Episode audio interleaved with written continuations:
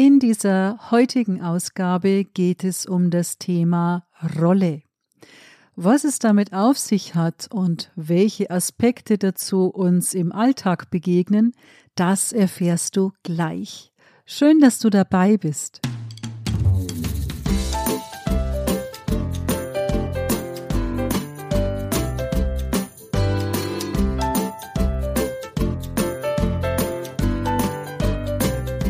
Und damit ein herzliches Willkommen euch allen, die ihr schon öfter mal zugehört habt in meinem Podcast und euch allen, die ihr heute neu dabei seid. Ich freue mich sehr, dass ihr euch eine halbe Stunde Zeit nehmt für dieses spannende Thema, das so vielfältige Aspekte hat.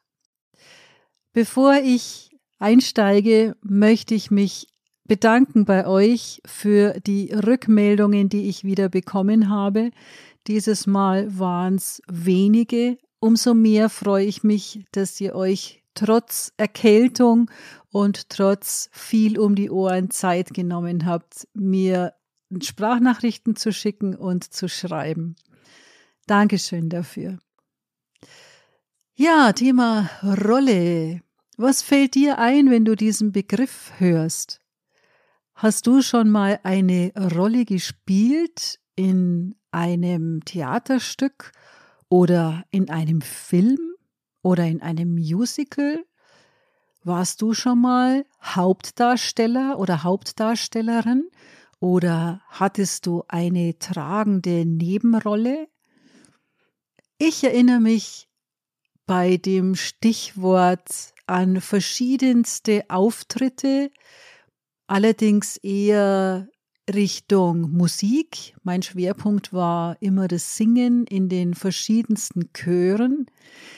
Eine Rolle allerdings ist mir besonders in Erinnerung geblieben. Da war ich 13, 14 Jahre alt und äh, war Statistin am Bayerischen Nationaltheater in München in der Oper Nabucco. Wir waren eine Gruppe Mädchen aus einem Mädchenpensionat, das sollten wir darstellen, mit einer Gouvernante. Und der Rahmen war ganz klar, wir hatten dunkle Kleider anzuziehen und dunkle Strümpfe und äh, so knöchelhohe Lederstiefelchen. Und ähm, von der Haltung her aufrecht, Gerader Rücken, Kinn leicht erhoben, Blick nach vorne. Kleine Schritte. Ich habe die Gouvernante, die das nicht nur auf der Bühne war, sondern die auch unsere Anleiterin war vor dem Auftritt, die habe ich noch gut im Ohr, wie sie uns das immer wieder eintrichtete. Kein Lächeln, kein Blick nach links und rechts, kein Blick ins Publikum, kein Tuscheln, kein äh, Köpfe zusammenstecken, kein Flüstern, kein auf den Boden schauen. Also die Vorgaben waren sehr, sehr strikt und wir waren äh, sichtlich beeindruckt, wenn wir sie hörten. Und auf der Bühne funktionierte dann auch alles reibungslos. Wir liefen also in Zweierreihen Händchen haltend auf die Bühne, hatten dann in einer Szene hm, irgendwas zu beobachten oder wir durften da irgendwo zuschauen und dann sammelte uns die Gouvernante ein und wir gingen wieder ab von der Bühne.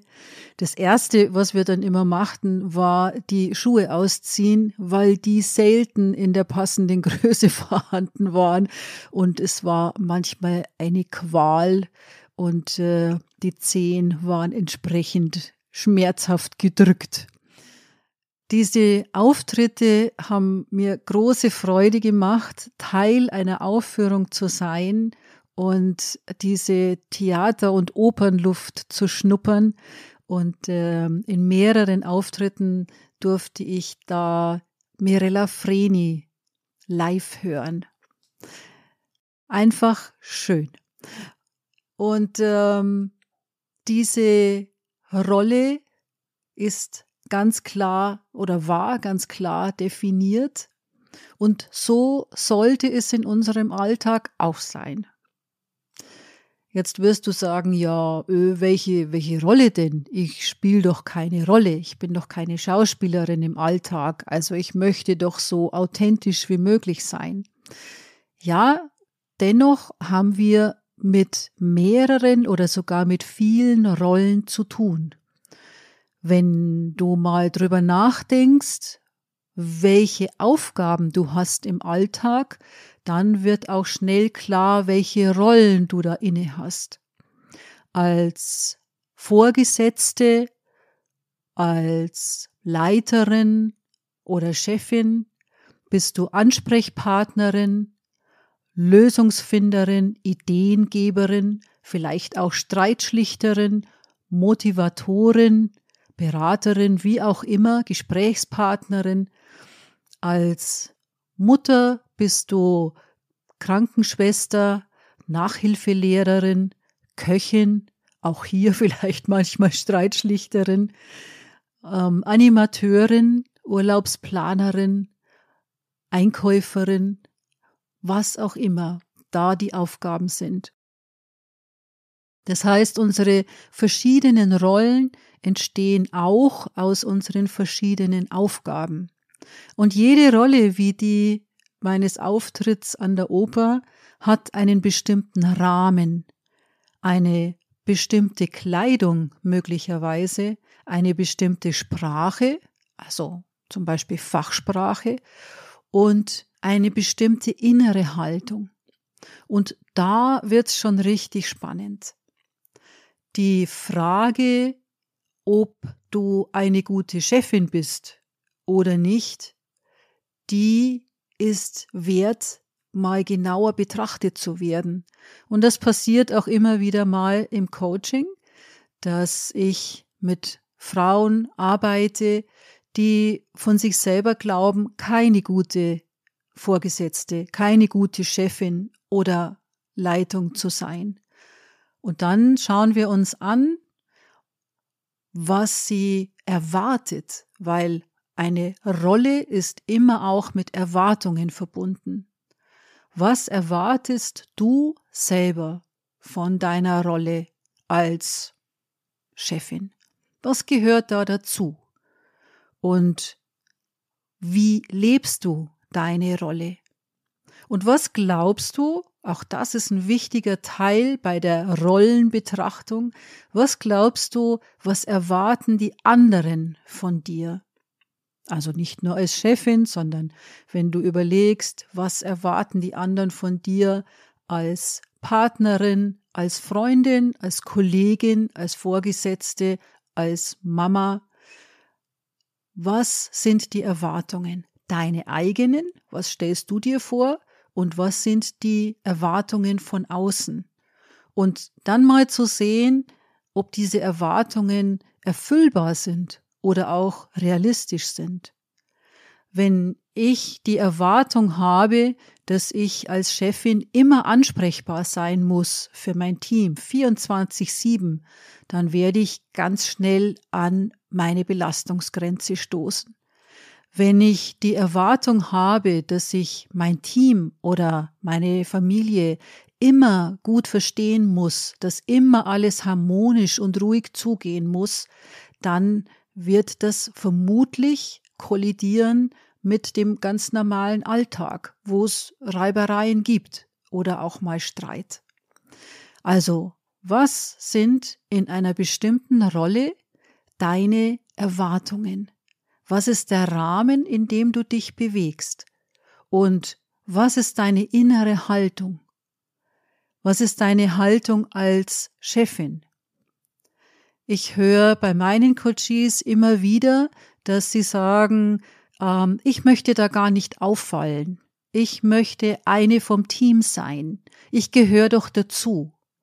Und das ist ein guter Ansatz. Dennoch, wenn du Chefin bist oder Firmeninhaberin bist, dann bist du schon mal diejenige, die bestimmte Entscheidungen trifft, zum Beispiel über das Personal. Wer wird eingestellt oder auch nicht? Wer wird zu einer Fortbildung geschickt? Mit wem gibt es ein Gespräch? Das entscheidest du. Also hast du schon mal eine andere Position und du hast vermutlich die Schlüsselgewalt. Du bist diejenige, die alle Hauptschlüssel hat. Also das nur mal so als kleine Idee, diese Rolle zu klären. Klarheit ist ein Begriff, der ist dir, wenn du schon länger zuhörst, schon immer wieder begegnet in anderen Zusammenhängen. Und auch hier taucht dieser Begriff auf. Der schwebt sozusagen wie so eine Banderole über allem. Klarheit zu finden. Klarheit in deinen Rollen. Das können richtig viele Rollen sein. Es passiert immer wieder, dass jemand seine Rollen aufschreibt und dann kommen 25, 28, 30 Begriffe zustande. Und diese Vielfalt ist ganz wunderbar und wir switchen da hin und her, ohne groß drüber nachzudenken. Diese Vielfalt an Rollen hat aber auch seine Tücken, wenn die Klarheit fehlt wenn ich nicht weiß, welche Aufgaben zu meiner Rolle gehören. Oder wenn ich zwar weiß, welche Aufgaben meine sind, ich mich aber nicht danach richte. Also ich entweder weniger mache, als meine Aufgaben sind, oder es ganz gut meine und mehr mache oder zu viel mache. Und dann kommt es zu Rollenkonflikten zu Reibereien, zu Missverständnissen, zu Unmut, manchmal auch zu Wut oder auch zu Enttäuschung, wenn Erwartungen enttäuscht werden. Und diese Klarheit zu haben, ist immens wichtig, weil das sonst Kreise zieht. Du kennst bestimmt Situationen, wo jemand seine Rolle nicht angemessen ausgefüllt hat oder wo jemand sprichwörtlich aus der Rolle gefallen ist. Ich erinnere mich gerade an einen Vorgesetzten, äh, der ist äh, Stichwort aus der Rolle gefallen. Die Situation war, ich äh, hatte eine Veranstaltung geplant und war gerade in der Generalprobe mit Grundschulkindern. Wir hatten ein kleines Theaterstück einstudiert und da war Probe. Äh, Samstagnachmittag, die Veranstaltung sollte am Sonntag sein und plötzlich riss jemand die Tür auf zu dem Probenraum und stürmte rein und fing ohne irgendwas ohne Anlauf zu schreien an und es war mein cholerischer Vorgesetzter. Ähm, ich weiß es nicht mehr, was er äh, gebrüllt hat. Auf jeden Fall hat er sich da furchtbar echauffiert, dass wir da geprobt haben und dass das nicht geht und dass wir da raus müssen und ja, hat sich da ähm, echauffiert und verausgabt. Und ähm, dann habe ich ihm gesagt, gut, wenn wir nicht proben können, dann findet aber auch die ganze Veranstaltung am Sonntag nicht statt. Und dann hat er kurz gestutzt, hat sich umgedreht und ist aus dem Raum gelaufen, äh, nicht ohne die Tür zu knallen. Die Kinder haben ganz unterschiedlich reagiert. Die einen waren äh, entsetzt, weil das so wahnsinnig laut war gerade. Die anderen waren belustigt, die, die fanden das einfach zum Kichern und manche waren einfach verdutzt. Dann hat jemand gesagt, ähm, was war denn das jetzt? Was, was hatte denn der? Was hatte der Mann? Und dann hat ein Mädchen gesagt, vielleicht hat der Bauch weh. Und dann habe ich sie angeschaut und gesagt, wie kommst du denn da drauf? Dann hat sie gesagt, ja, äh, meine Schwester ähm, wenn die Bauchweh hat, dann schreit die auch. Aber die ist noch ein Baby. Und das hat die Situation einigermaßen aufgeheitert. Wir haben dann weiter geprobt und die Veranstaltung ist dann auch wie geplant gelaufen am Sonntag. So viel zum Thema aus der Rolle fallen. Ich äh, würde wirklich einiges drauf wetten, dass du schon Leute erlebt hast, die aus der Rolle gefallen sind. Entweder in der Familie oder im Umfeld oder in der Arbeit. Ähm, ja, ein Vorgesetzter, der jemanden zusammenpfeift vor versammelter Mannschaft oder ähm, ja, heute das erzählt, morgen das erzählt. Äh, also da gibt's verschiedenste Möglichkeiten. Ich muss das jetzt auch, glaube ich, gar nicht weiter ausführen, was da für Spielarten möglich sind. Auf jeden Fall gehe ich davon aus, dass du, vor allem wenn du zu den feinfühligen Menschen gehörst, so wie ich, dass du spürst, wenn da was nicht passt, wenn da was nicht übereinander geht. Wir spüren das meist auch, wenn wir keine Worte dafür finden im ersten Moment, uns nicht formulieren können. Aber dieses Unbehagen oder dieses Unwohlsein, das spüren wir sehr wohl. Und dieses aus der Rolle fallen, das ist nicht die Lösung für alle Konflikte und für alle Probleme. Dennoch lohnt es sich, wenn es Reibereien gibt oder Auseinandersetzungen gibt, hinzuschauen, ob es nicht mit dem Rollenverständnis zu tun hat, dass es da gerade einen Konflikt gibt.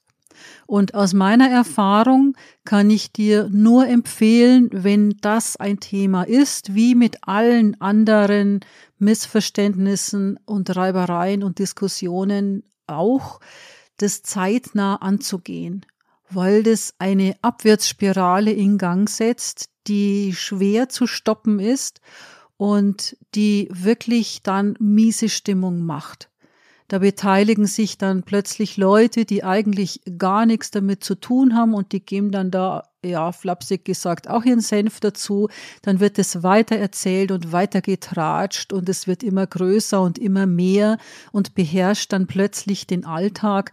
Also bevor das passiert und dann gute Leute überlegen, dass sie kündigen, weil sie es nicht mehr aushalten, dann sowas bitte stoppen und bei Zeiten ansprechen und klären. Und wenn du merkst, dass das allein für dich zu viel ist und nicht funktioniert, dann sprech mich gerne an und dann können wir mal gemeinsam drauf schauen, ob es um das Thema Rolle oder Rollenkonflikt geht oder ob irgendwas anderes dahinter steckt. Wichtig, dass die Rollen nicht verschwimmen.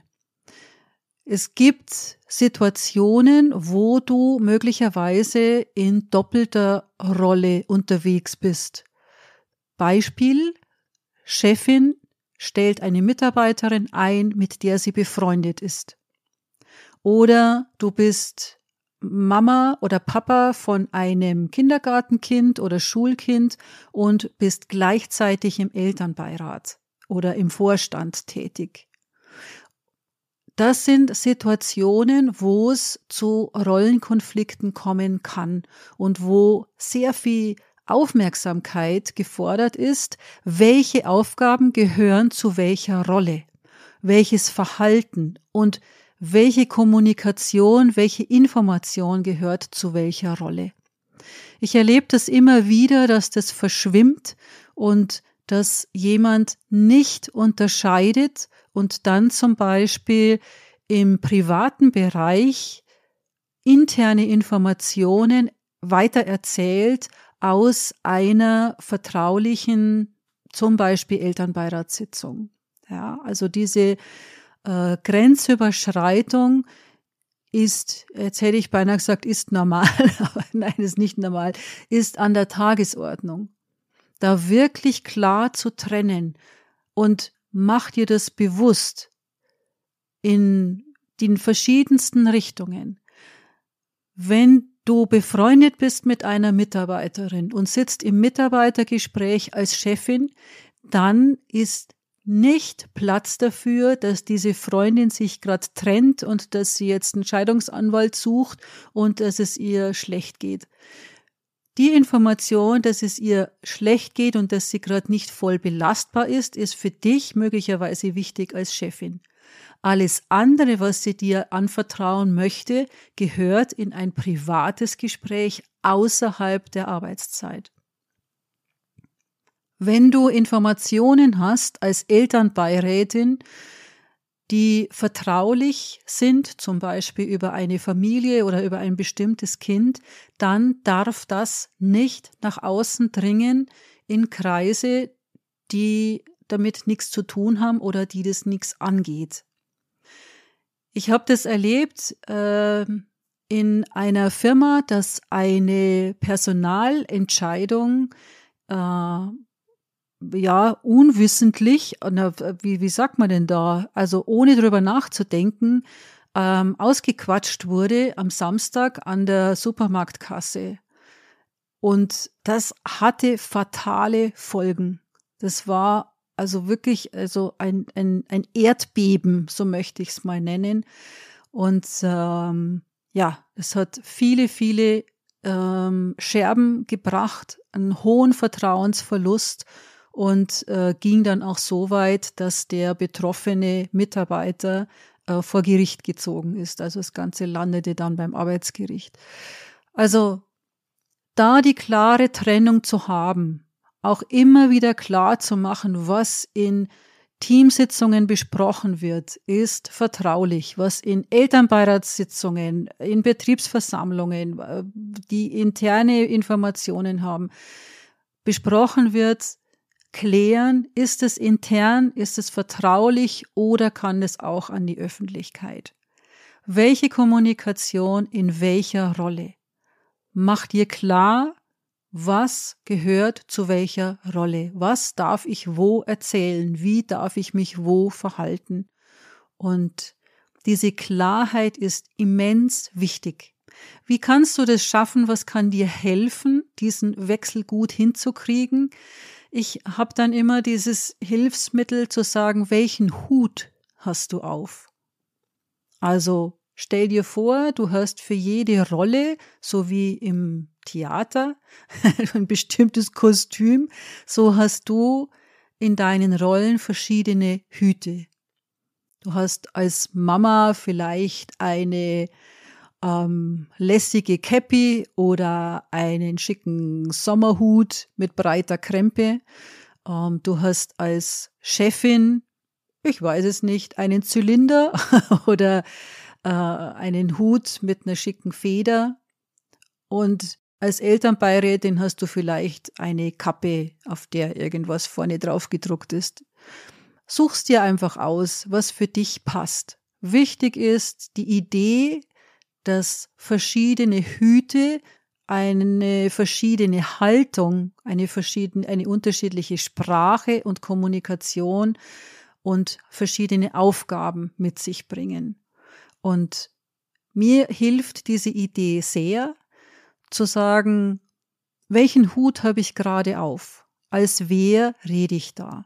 Und das hilft auch, wenn du nicht klar bist in einer Besprechung, zu sagen, liebe Kollegin XY, als wer sprichst du denn da gerade? Sprichst du jetzt als Elternbeirätin oder sprichst du als Mama von deinem Kind?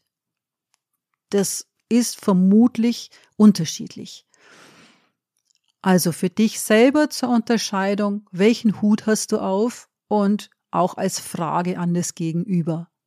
Welchen Hut hast denn du gerade auf? In welcher Rolle sprichst, sprichst du gerade?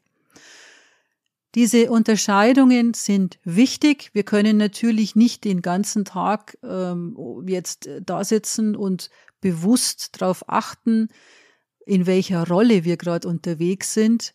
Vieles darf und soll und muss vielleicht auch automatisch laufen. Dieser Wechsel von zum Beispiel professionell zu privat, ist aber ein großer Unterschied und der sollte wirklich klar gezogen sein. Da sollten auch die Grenzen klar sein und da sollten die Erwartungen klar sein und die Aufgaben und auch deine innere Haltung. Da ist es spannend, sich anzuschauen. Du kennst ja vielleicht die Möglichkeiten zu sagen, also ich bin okay, du bist okay, wir sind auf Augenhöhe unterwegs. Zweite Möglichkeit, ich bin okay, du bist nicht okay, also eine Überheblichkeit. Oder andersherum, ich bin nicht okay, du bist okay. Ja.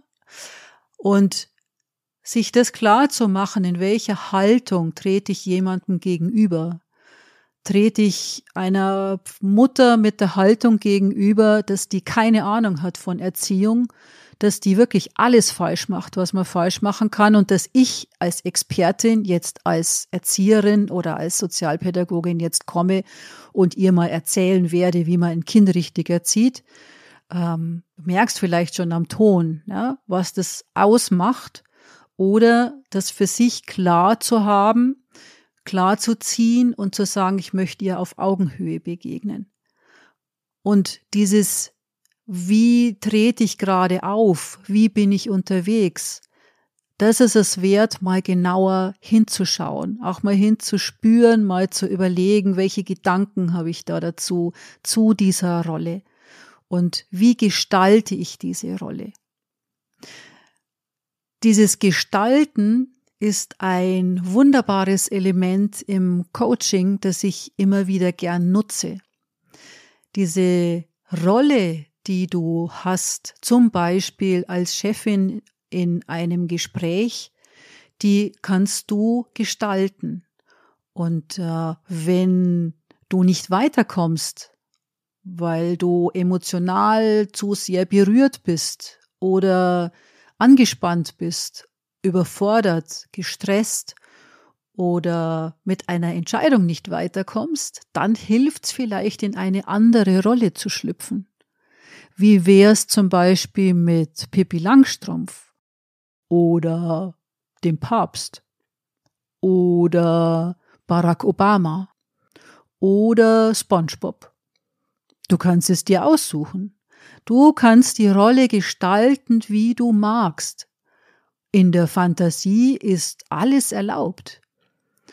Mir hat's mal geholfen in einer Situation, als ich vor einem Gespräch wirklich, ja, salopp gesagt, Muffensausen hatte, mir zu überlegen, ich wäre gern klarer, sachlicher, nicht ganz so emotional. Und welche Rolle würde da gut passen?